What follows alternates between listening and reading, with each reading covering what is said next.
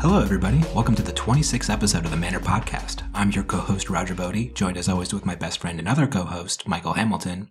Michael, six months ago, did you ever think we would have 500 subscribers already? uh, honestly, six months ago, I was like, will we even still be doing this in six months? Because we kind of talked about it. We just were like, let's do a podcast. It'll be fun. We talk about Flesh and Blood anyway. And I wasn't super sure we'd still be going at this point. I didn't have a lot of faith. And if we were, I was like, so, so I guess no, I did not expect to have 500 subscribers. What didn't you have faith in, yourself or me? Me, me. me. I am generally pretty uh, commitment avoidance. You are a free spirit. Having having this weekly commitment of putting out this podcast and like I don't know, we, we've done it every week for half a year. It's kind of crazy. And now we're obligated to keep doing it for forever, probably now, or as long as we have a Patreon going, because news flash, we have a Patreon now. And we weren't exactly sure if we were going to make one for a while, but after discussing it, we realized that there's kind of a gap for a type of unique coverage that I don't think anybody else is uh, doing at the moment, which is really in depth replay analysis going through flesh and blood games. And it makes sense why there's not currently anybody doing it just because it's very time intensive and it's probably for a very specific subset of flesh and blood players who are really trying to learn and understand the game at the highest levels.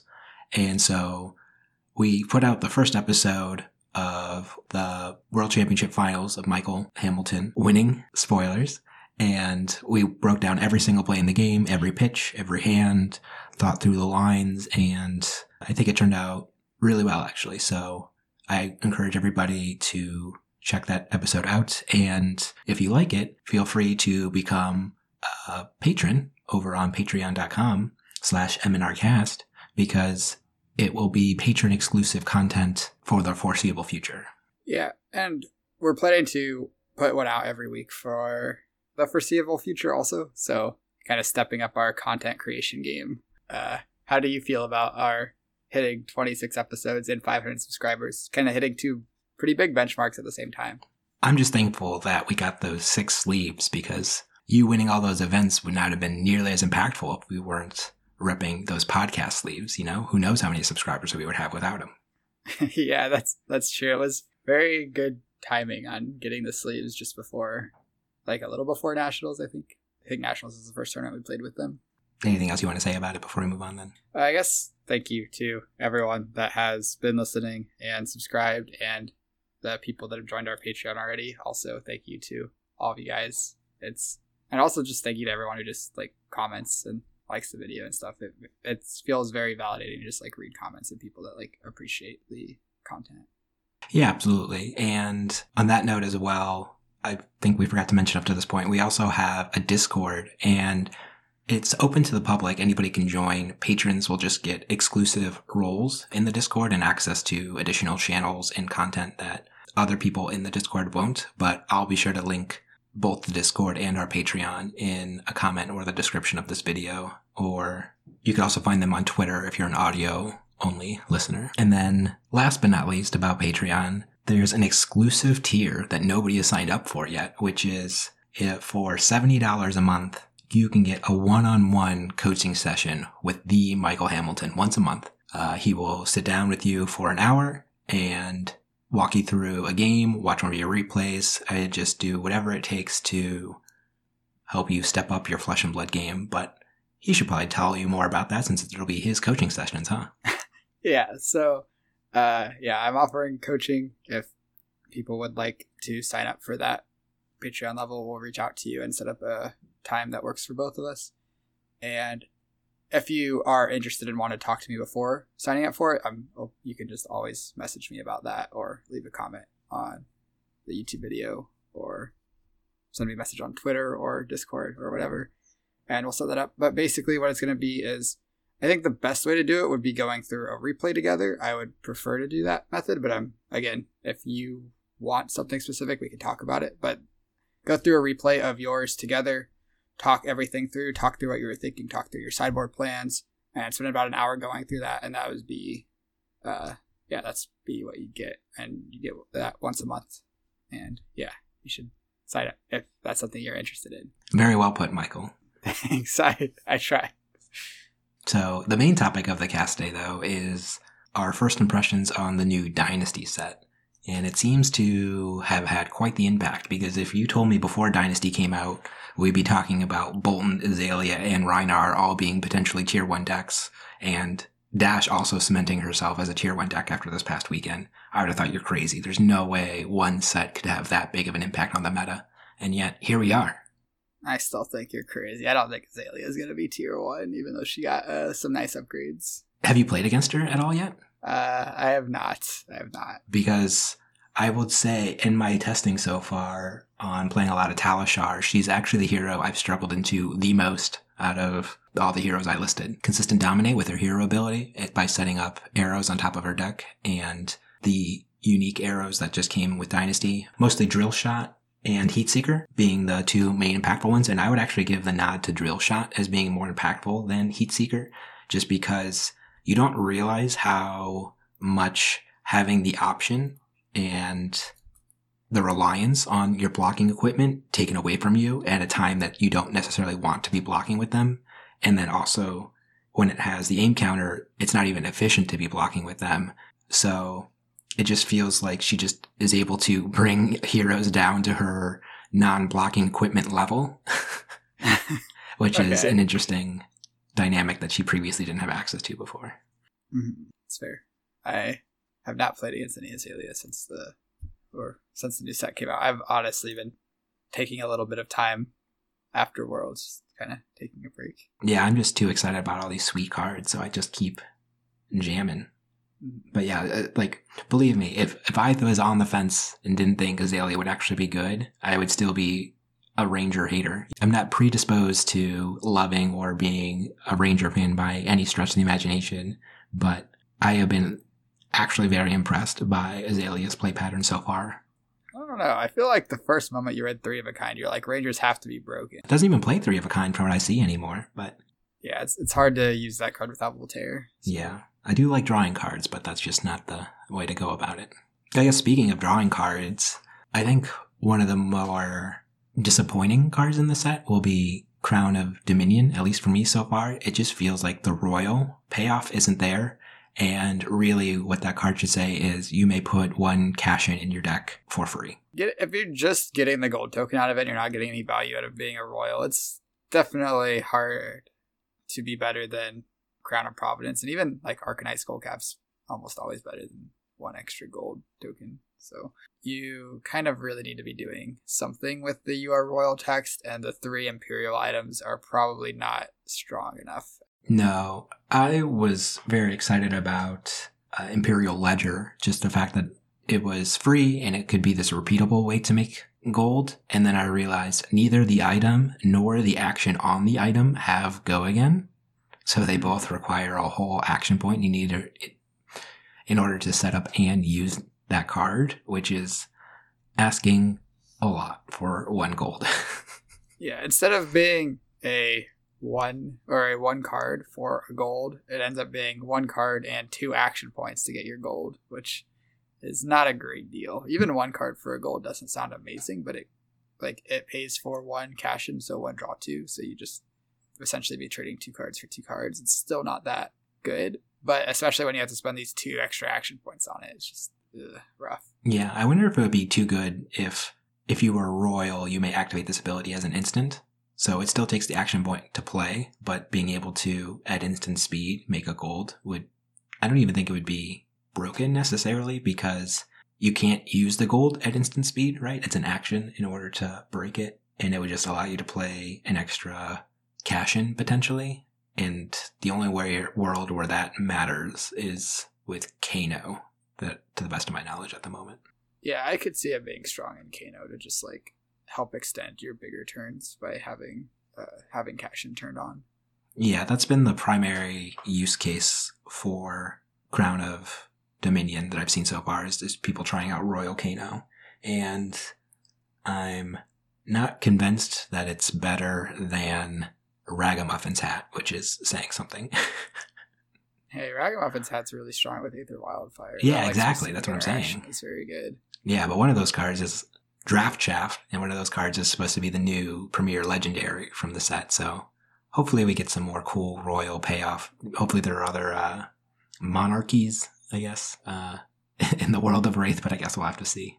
Yeah, and this could be something similar to uh, the Silver Palms from Everfest, where this, these card effects might be more aimed at PVE and multiplayer. So we will we will have to see. Yeah, that's fair. Yeah, that could be definitely something that I hadn't considered yet. So I guess we'll have to see. But I guess up next we'll talk about my personal favorite legendary from the set that I've had a roller coaster of emotions on, which is Spirit of Eirina, the new light warrior legendary. And it basically says that when this card is charged, instead of going to your soul, or sorry, not even when it's charged, when the card is put into your soul from anywhere, instead it goes onto the battlefield. And then it just has a static ability on the battlefield of you can play Lumina Ascension at instant speed.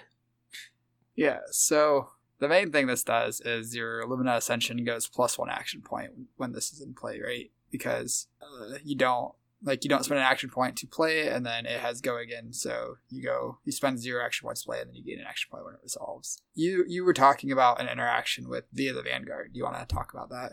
Yeah. So it used to be really awkward when you're trying to play V of the Vanguard eh, on your Lumina Ascension turns because V of the Vanguard says that for each light card that's charged this turn, attacks on this combat change get plus one power for each card that was charged this way. And so if you take a non-attack action and break the combat chain to play Lumina Ascension, when it's not an instant, V of the Vanguard's not buffing any of your attacks anymore. So you couldn't play it after you've done it. And critically, Lumina Ascension says all of your weapon attacks this turn get plus one power. And when they hit, put a card in your soul. That's, that's just always on the card. But in order to attack with the weapons additional times, you need to have charged. So it didn't make sense to play Lumina Ascension before you had played V of the Vanguard for the charge, and it didn't make sense to play it after the V of the Vanguard because you would be breaking the combat chain and losing all the future buffs from V of the Vanguard. But Spirit of Eirina just cleanly fixes that interaction while also giving V of the Vanguard then a pseudo go again because since it's being played at instant speed, you don't need to use a card in your soul or Snapdragon scalers or anything else. You're just generating that action point through other means then, which is very, very, very strong so far, in my opinion. Yeah.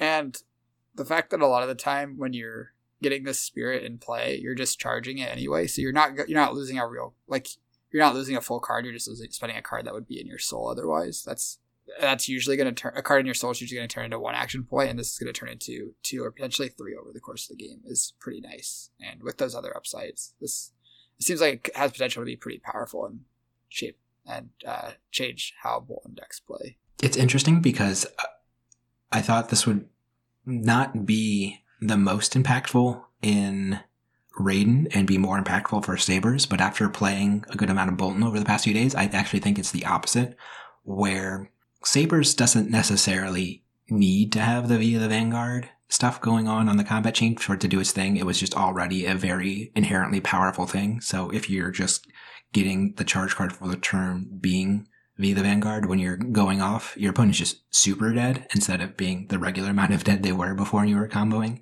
Like it pushes your damage threshold from like 30 in the 30s ranges to like easily like 40s to 50s, depending on if you're charging one or two cards and what other context of the game is going on.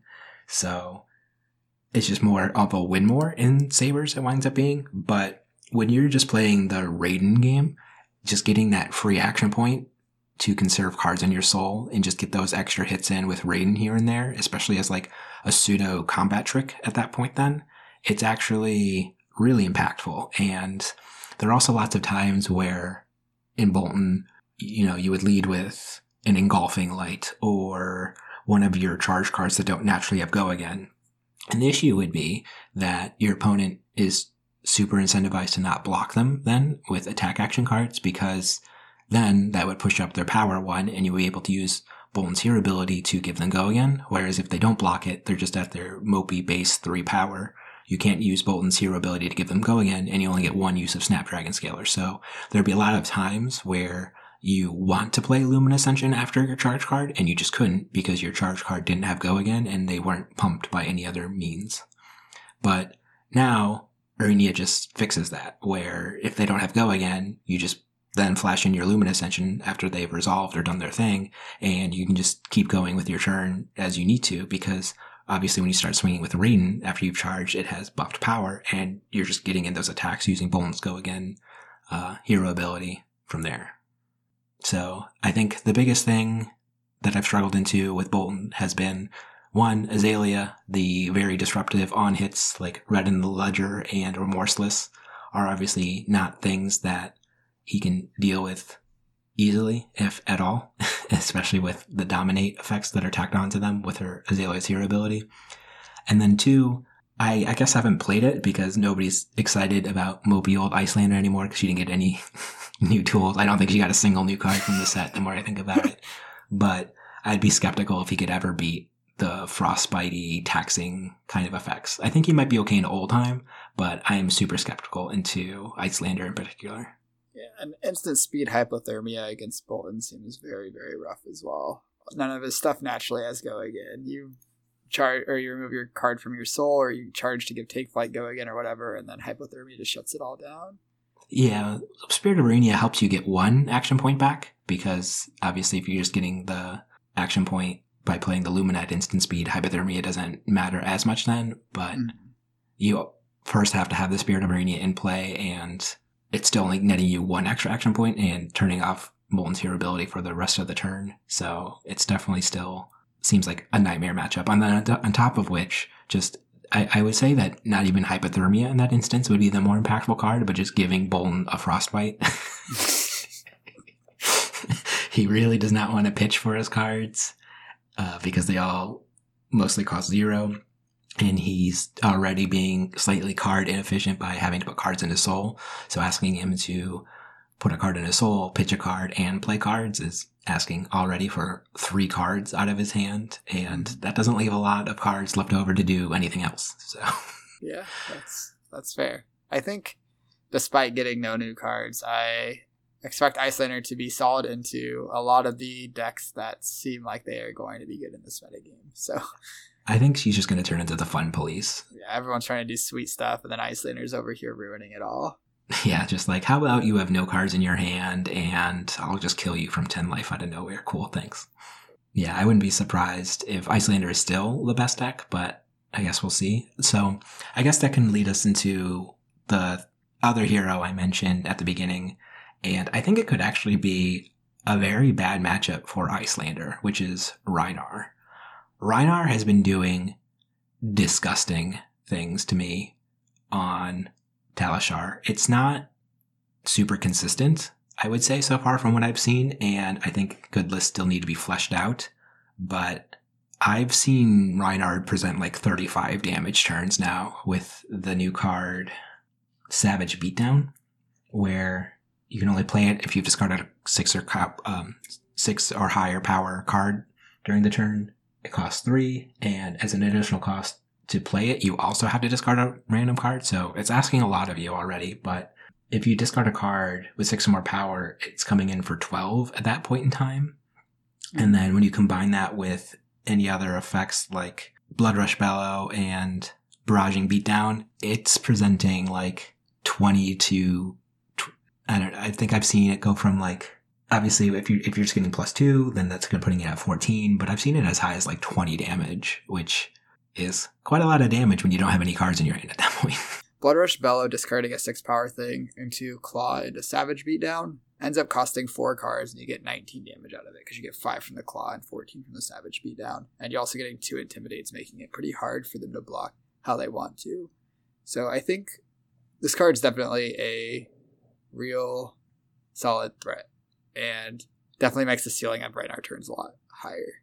When I first read this card, I thought it might be more of a Frightmare than a card that could actually get there. Because it's just like, look, we're doing this broken thing if I, everything lines up perfectly. But I think like Rhinar is naturally just discarding sixes, and it's not like they can just have a popper afterwards, and you're not relying on your opponent to do anything specific other than not disrupt your four card hand, which is reasonable. Five cards, I think you need five cards to play this with most cards, but like Blood Rush Bellow, you can play this with a four card hand pretty easily. Even a three card hand if you use a Tunic counter. Yeah, and speaking of Tunic counter, you don't even need a Tunic counter if you discard one of the other two really impactful majestics from the set, which is which is Skullcrack, which says that whenever it's randomly discarded, you just get a free resource. Those kind of incidental value cards that Rhinar could get access to could really push him into solidly tier one eventually because that is just rewarding him for doing the thing that he wants to be doing anyways, on top of his hero ability that is already also rewarding him for doing the types of things that he wants to be doing anyways. Mm-hmm. So I think it's a really unique design space and I'm pretty excited to st- see that card being printed. Yeah. And then like this in combination with like Pulping and Wild Ride, where if you could like pitch a blue, play one of those, discard the Skull Crack and swing club. That's a two card 10, two card 11. So I think there is uh, definitely some potential with like Rhinar getting so many powerful cards that just fit what he's trying to do.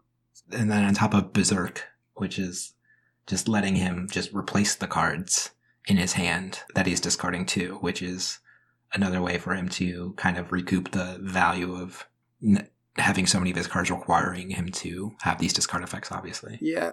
Berserk's kind of a little kind of a little bit rough because it costs a resource and most of the time like if you discard one six power card you draw less than one card on average you draw one times whatever ratio of your deck is six powers whatever the ratio of six power cards in your deck is so like one resource and a card to draw a card is like not a very good deal so i think i think berserk's going to struggle unless we have ways to discard multiple cards and or stack the top of our deck with Rhinar, but and then it being a yellow instead of a blue was also not great.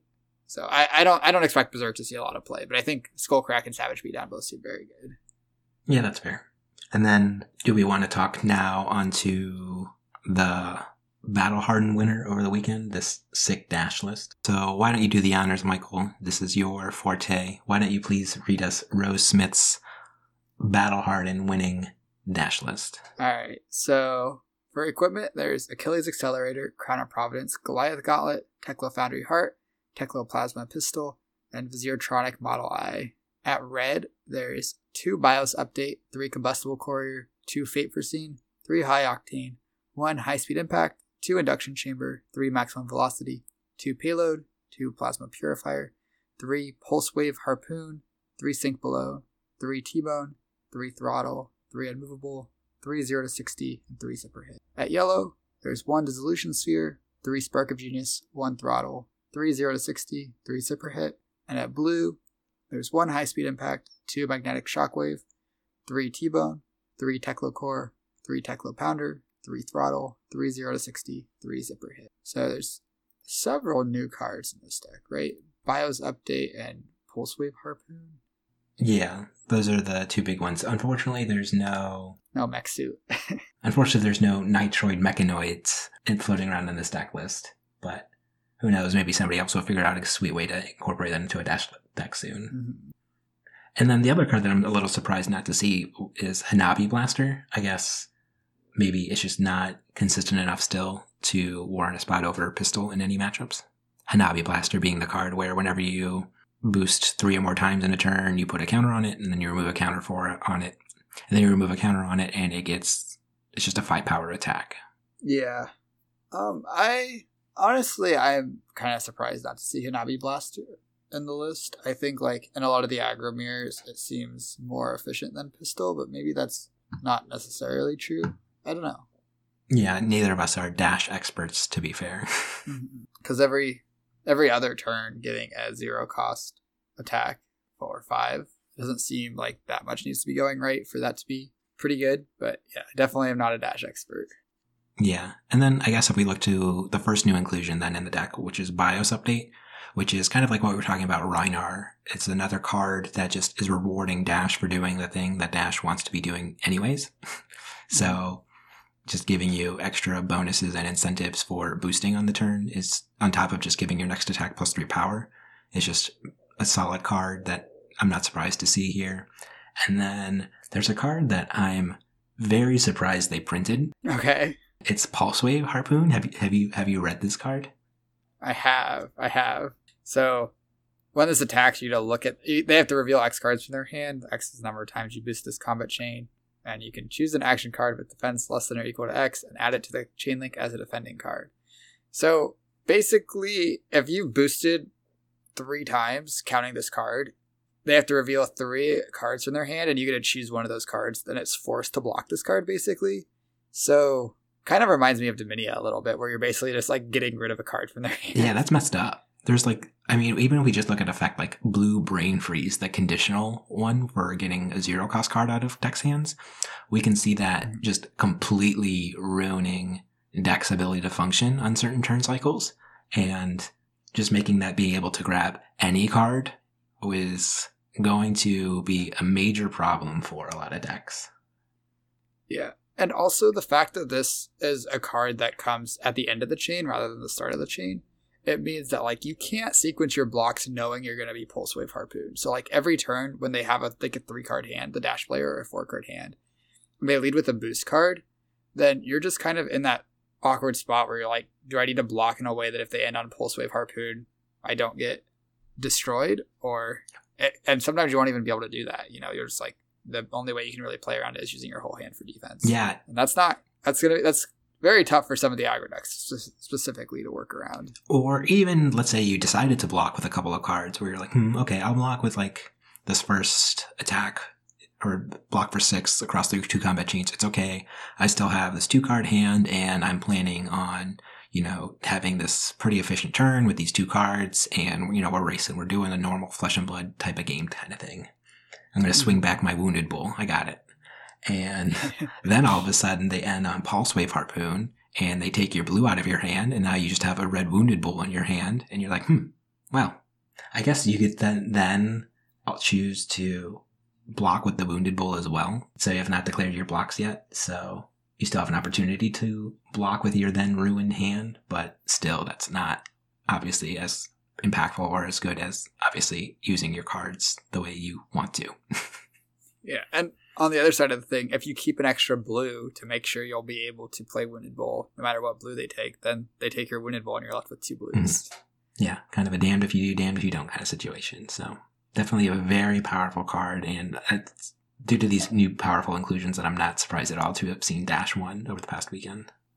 Yeah, jumping back to BIOS update, I I think like zero for three is like fine. It doesn't cost your action point. It's not like amazing, but anytime you just like flip a Teklo Pounder into play, like that's just six extra damage you're getting off of your card. So it has the potential to be a very, very, very, very strong card. Yeah, it's kind of a high variance card in that regard because there's not usually a lot of ways to like ensure what you're gonna be drawing is on top of your deck, but or what you're boosting. Sorry, is going to be the item that you want from your deck. But yeah, definitely, like you said, when you do get that value, it's just insane. Dash definitely a deck to look out for. Sadly, there's no no Nitro Mechanoid in this list, but we'll see. There's still, I think there is still a chance that that card might get there. It's definitely cool. Have you played any games with or against the Assassin hero yet, though? I have not. Again, I am mostly not been playing since I got back. I've looked at a lot of cards and listened to some discussions, but I haven't played with anything. That's fair. So. You're allowed to ride off into the sunset. You, in fact, if you never wanted to play a game of Flesh and Blood again, I'm sure a lot of people wouldn't be too sad about that. So. Oh well, I uh, plan to play more Flesh and Blood in my life. So. Unlucky. Anyways, so Arakni is. I don't know. Sorry.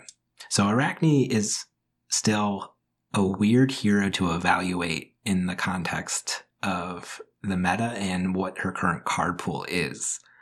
So there's obviously this inherent tension between her wanting to play like this long control game because her damage output on her turns isn't necessarily the highest. That's not really what she's focused on doing. She's not trying to just push as much damage as obviously like an aggressive deck or a Briar or something like that. And but she's also not as good at like strict defense either than the more controlling heroes like Oldhim. So she's definitely more of like this, she definitely slants towards more of this mid range build. And you have to get to that late game for like these fatigue kind of setups for the cards you banish to really matter. So I guess when I've been playing against it with Bolton, for example, we get to the end game and Arakni still has like 30 cards in their deck and I have eight cards in my deck, but I'm able to combo together a really good V of the Vanguard turn to push through those last few points of damage. And there's nothing Arakni can really do to interact with me once I'm going off other than leave no witnesses. It's a good effect to disrupt arsenals, but that's about it. So yeah, it just kind of leaves her in this awkward spot where she needs to be taking damage in order to playing to be playing her like attacks and attack reactions and doing all of the things she wants to be doing, but also wanting to go to this hyper long end game for her banishes to be super impactful. Yeah, that makes sense. She does seem like she's in a kind of weird. Or They, they yeah, seem I like don't know. I a think I said she too. Sorry. Whatever gender this assassin is. yeah, they they they do seem like they're in a really weird spot. I think leave no witnesses is going to do a lot of the heavy lifting of just can play it out off a one card hand and it's threatening their arsenal and it's a zero for four. It's similar to like snatch from Briar or any other aggro deck where they can have a reasonably solid one card hand. But I think outside of that, she's, she's in a weird spot where she doesn't have the best one card hands, but she doesn't have any of her hero ability or they. I'm sorry. Yeah, you don't have to apologize to me. I'm not going to assassinate you for getting my gender wrong. they do not do they don't have the most disruption built into their hero they have a little bit through their hero power of looking at their top card but that usually will just be removed by their banishing effects anyway to get contract they have kind of recursive equipment similar to the warrior legs that Kassai plays in blitz uh, what are the warrior legs called Valiant Dynamo. yeah, similar to Valiant Dynamo, where like you're blocking with this equipment and they're coming back at the start of your turn, so you can like kind of get recursive block value out of your armor. But like intrinsically, they're not like super defensive and they don't have a lot of disruption. So it'll be interesting to see how they kind of line up against the aggro decks and like kind of get to that point where you're as your as their opponent, you're running out of cards and potentially dying to fatigue instead of uh, just running them over, I guess. Yeah, definitely. So I will say that the weapon Spider Bite is more impactful and a lot better than I first gave it credit for. Where when I first read it, I was like, whatever, this doesn't seem that good. It's just one damage for two resources, not very efficient. Sure, it can't be blocked by equipment very easily because it has that piercing effect, so whatever. But that on hit ability, where when it hits a hero, the next time they defend with one or more action cards this turn, the cards have, oh, sorry, attack action cards this turn, those cards have minus one power. It kind of just generates that Boltyn effect where it makes blocking miserable with your attack if you have like a handful of attack action cards. Mhm. And that's kind of how she gets into like those hyper racing situations because her weapon specifically says like, well, you don't want to block me and I'm going to try to banish cards from you. And your opponent just goes like, oh, okay, I'm not going to block you because you have a billion attack reactions and I can't block you effectively anymore because of these spider bites. So I guess just no blocks to your four damage. Sure, I'll take seven. You can banish two or three cards out of my deck. Sure. And then I'll just come back and present 15 damage and I've won that turn cycle. And then you just repeat that until you get to the end of the game. You get to the game states like I talked about where sure, I have eight cards in my deck and you have 30, but you're dead. So hmm. So yeah, I think that makes a lot of sense. I I don't know how you fix or like make spider bite like spider bite's not necessarily threatening enough against these aggro decks that were like I wasn't gonna block you anyway. You can banish a card from the top of my deck. I'm just gonna try to kill you before I get Yeah. fatigued. so and then also looking at spider's bite from like the the defensive heroes. Like if you look at Oldhim or Iyslander, Oldhim has a lot of tools to deal with this through Chrono Seeds, through Earth React, through just blocking the the actual card with the actual card with equipment or attack or non-attack actions. So Oldhim's not like overly threatened by Spider's Bite, and then Iyslander doesn't really care about the on-hit trigger because she's not going to defend with attack actions. Not attack actions. Her many yeah, non-attack. Yeah, I guess it makes less incentive for So- you to have like blue winner's grasp in your deck anymore if you particularly want to play around it. But even then, that's like super marginal at best. yeah, winner's Grasp and Brother in Arms both kind of get got by this a little bit. Again, that's such a small portion of her deck, but like the Spider's Bite, I don't think is that. And you'll have. I believe Iyslander will find a different way to use those blue resources somewhere else. I think I think I think she can somehow. find a way. Mhm. So again, I, I think the assassin is very cool, and I think there might be something there. It just might take a little while to figure out how to make it work. I also think they will probably struggle a lot against Dromai with a lack of uh, natural poppers, and also none of their on hits triggering against yeah, dragons. that would make a lot of sense. And a lot of the attack reactions look pretty bad in the face of obviously then a lot of defense reactions. So you try to push through these contracts or your on hits against Dromai by playing attack reaction, and they're like, okay, I had a million defense reactions anyways. You still do no damage. I'll make an Ash pass. and you're like, oh, oops. And then on top of which, none of her cards have natural go again. They're looking to get go again through Blacktek Whisperers, their legendary piece of equipment. But that attack reaction has to hit a hero to get go again. And since she has no other good ways to get go again on her attacks, she just doesn't have a lot of ways to just deal with not only just like the regular old dragons, but just even the whelps seem like they could be problematic for her in the long run. yeah, the whelps are problematic for a lot of heroes. True. Yeah. And I think I think like I was saying earlier, the lack of natural poppers that like fit into her strategy pretty well is also going to make that tougher. Like if you're playing, you could play like Erase Face CNC, even like Fyendal's Fighting Spirit potentially, but none of those cards like naturally fit super well into the Assassin's game plan where they're not like contract cards, they're not banishing things, they're just like good cards. But I don't think that's enough to get her there or get them there. Ah, I'm struggling so bad. I feel so bad. You're going to get assassinated so bad, Michael. Mhm. All right. Any? I guess we should probably touch on ninjas too. Ninjas got a lot of interesting stuff. Yeah, Katsu, kitty cat Katsu. yeah. So, I've been hearing mixed things about this deck where some people are like, it's broken, it deals a million damage in one turn, and some people are like, yeah, it's terrible, it can't beat anything except for like hyperlinear decks when it does its thing. So I have not played with or against it very much. I haven't played with it at all, but I played against it like maybe one or two times and it didn't seem all that crazy to me. But who knows? Yeah, I'm definitely on the side of it not seeming that good, but I think there's been a lot of buzz about it, so I kind of wanted to touch on it. Tiger Stripe, if they just say they're not going to block anything this turn, and you go like Art of War or Roar of the Tiger, and then you play some Crouching Tigers, then you play Tiger Swipe, and your Tiger Swipe doesn't get blocked. Then you play some more Crouching Tigers, then you play another Tiger Swipe that doesn't get blocked, then you play like a million more Tiger or a million more Crouching Tigers. That seems very, very powerful. But what if they just block the Tiger Stripe? Tiger Swipe. And what if you just don't have a five card hand because they threatened you so you couldn't keep your five card hand? Yes, those are all things that can't happen. I'm just not a not a big believer right now. Uh, yeah.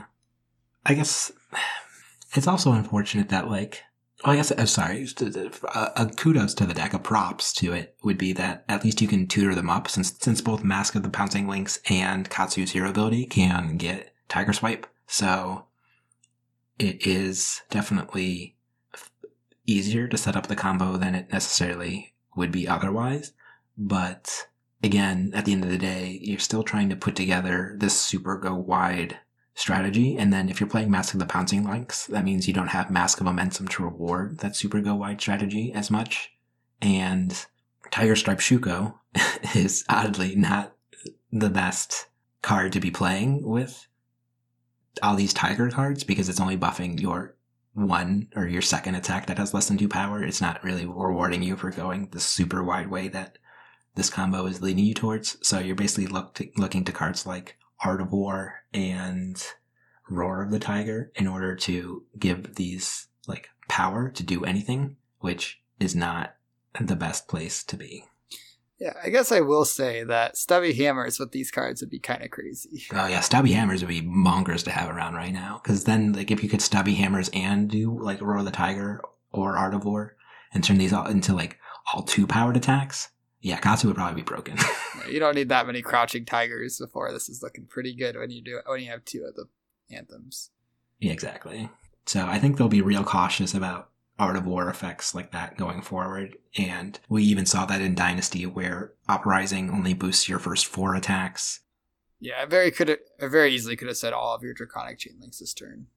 Yeah, or Spreading Flames having the requirement for the attacks to have to have less base power than the number of chain links than you have in order to get just one power as well. So I, I don't expect them to put a lot of more of these like buff all attacks unconditionally for the turn effects in the game because things can get pretty out of hand now.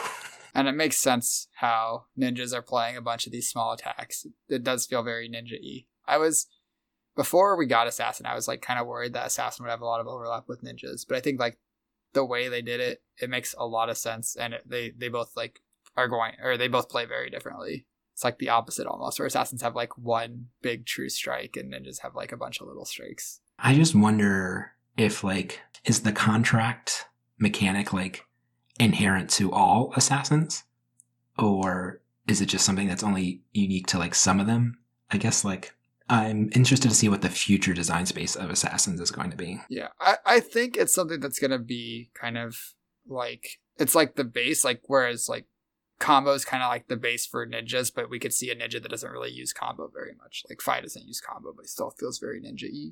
I would expect that Assassin it would fall somewhere similar to that. But like their identity is going to be based around like banishing your opponent's like cards from deck. Then I don't know. Do you think like that's their inherent identity then? Or like because like what Fai and Katsu both have in common is like these go wide combat chains and you know like what Boltyn and Dorinthia have in common is that they both want to be attacking with their weapons a bunch. And what all the rune blades have in common is that they're all broken. So like what's going to unite all the assassins together? I I think it'll probably have something to do with like disrupting your opponent's library and a lot of lack of natural go again and maybe maybe I don't know maybe maybe it's the silver and the contract stuff will be common in other assassins. It'll be interesting to see what the next assassin plays like. You have to pay the assassins in silver. They don't take copper and they can't take gold. They only take silver payments. Well, the, the two equipment they got only take silver right now. They're like gold uses to them, copper's uses to them. Only silver pays for their gear. So yeah, that's interesting. It's just like Arakni. I'd like to pay your contract with gold, please, and they're like, no. No, I only take silver, buddy. nice try. All right, so there's some Guardians and some illusionist stuff that we could touch on, but none of that stuff's very exciting. I was gonna say like, and the rest of the set kind of feels underwhelming. Just being honest, like I guess we can touch on like Guardian. They have this weird shield setup thing to remove minus counters from things for some reason at the cost of like a million resources and action points. Doesn't seem super impactful. They got this new card buckle your next guardian attack this turn gets plus one attack dominate, and when this hits a hero, destroy any equipment they control with a minus one counter on it. And it's a blue three cost, three block. I think this card's probably going to be a three of in every Anothos deck, but like the amount of times you're casting it's probably still going to be pretty low. Will it? Will it be a three of in every Anothos deck? Yeah. I think so. I think like the like it's bad Tear Asunder, but Tear Asunder is a th- like you'd play like 10 Tear Asunders if you could. So like Yeah, Tear Asunder is insane because it like wins the game. yeah, maybe it maybe it won't be in every Anothos deck. It just like plays nicely, but like how often do you care about killing an equipment with a minus one counter on it? Care a lot if it's a big mech suit. yeah. That's about it, I guess. I think it is block with the mech suit then. Yeah, I don't I don't know. Interesting. I saw this comment on Twitter that's about the mech suit is that it's not a once per turn action, so you can just kind of like keep attacking with it as long as you have the action points, just spewing off all the cards. Oh, that's kind of sick. It's like a so like you can do the work yeah. to get your get your mecha, mechanoid out, and then and then once you've done all the work to do that, you can do a bunch of work to get a bunch of action points, then combo off and kill them. Yeah, it makes sense with like the um, overdrive card, right? That gives you the action points when you boost anyways. So it's a nice little other okay. payoff reward for that card. And then illusionist feels like it's just a plant for a future set because I don't understand how Dromai is supposed to use any of these. Uh, she got like her three Ash cards, which might see some play and just kind of like firmly cement like her hyper long six cycle game plan of giving your very specific dragons no uh-huh. phantasm. Uh-huh. So that's good. But anything like all these ward cards, like they're super interesting. I just don't see how to use them at the moment. I, I agree with that. I think that we I don't know, it's really weird how they work because like you have ward at the start of the game, but how are you not going to take damage from the start of the game? And if right. and if you're not taking damage from the start of the game, as your opponent you're just playing the game, like because it still needs to be like interesting to play against. So Yeah, I don't I don't know how exactly it's gonna work out. I imagine that eventually there could be like a ward matters illusionist, which would be kind of interesting. Yeah, and maybe there's an illusionist whose hero power kind of like removes ward from things or makes like somehow interacts with these ward keywords to make it not just like instantly die when they get popped. Or like maybe the first time a ward thing would die you can do something to bring it back. Because that kind of seems like a pretty cool combo with the celestial kimono if like celestial kimono says once per turn when celestial kimono or a non-token permanent you control with ward is destroyed gain a resource and it has ward one. So like if they have a way to or gain one resource. So if they have a way to like bring it back the first time it's popped, you're like getting your one life and then you're like recurring this value piece. That would be kind of a kind of interesting design space. Yeah, for sure. But like I said, we don't know. That's purely hypothetical. So as it stands right now, there are definitely a bunch of cards that are in the set and are there. And we don't know what they're for. Uh, what about Suraya? Suraya, the big angel. Oh, I don't understand that card either. Okay just because like it also has ward right and it has ward four, sure, but like if your opponent swings a Kodachi at you and you can't prevent it through other means, Suraya's still dead. She's out of here. One one little Runechant pop. Bye bye, Angel. Yeah. He's a very fragile angel.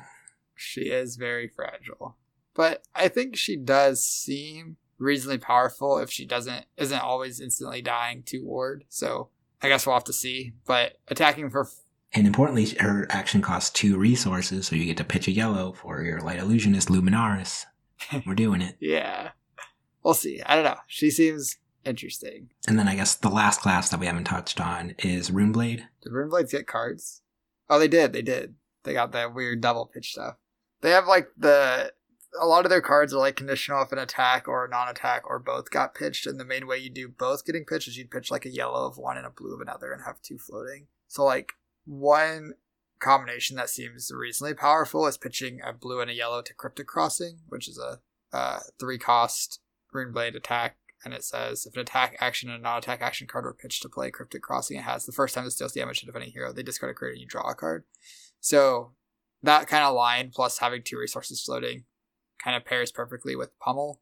And then having this super impactful on hit of they discard a card and you draw a card, that's plus two cards when it works. So something very very worth pummeling if you can make the whole deck around it work.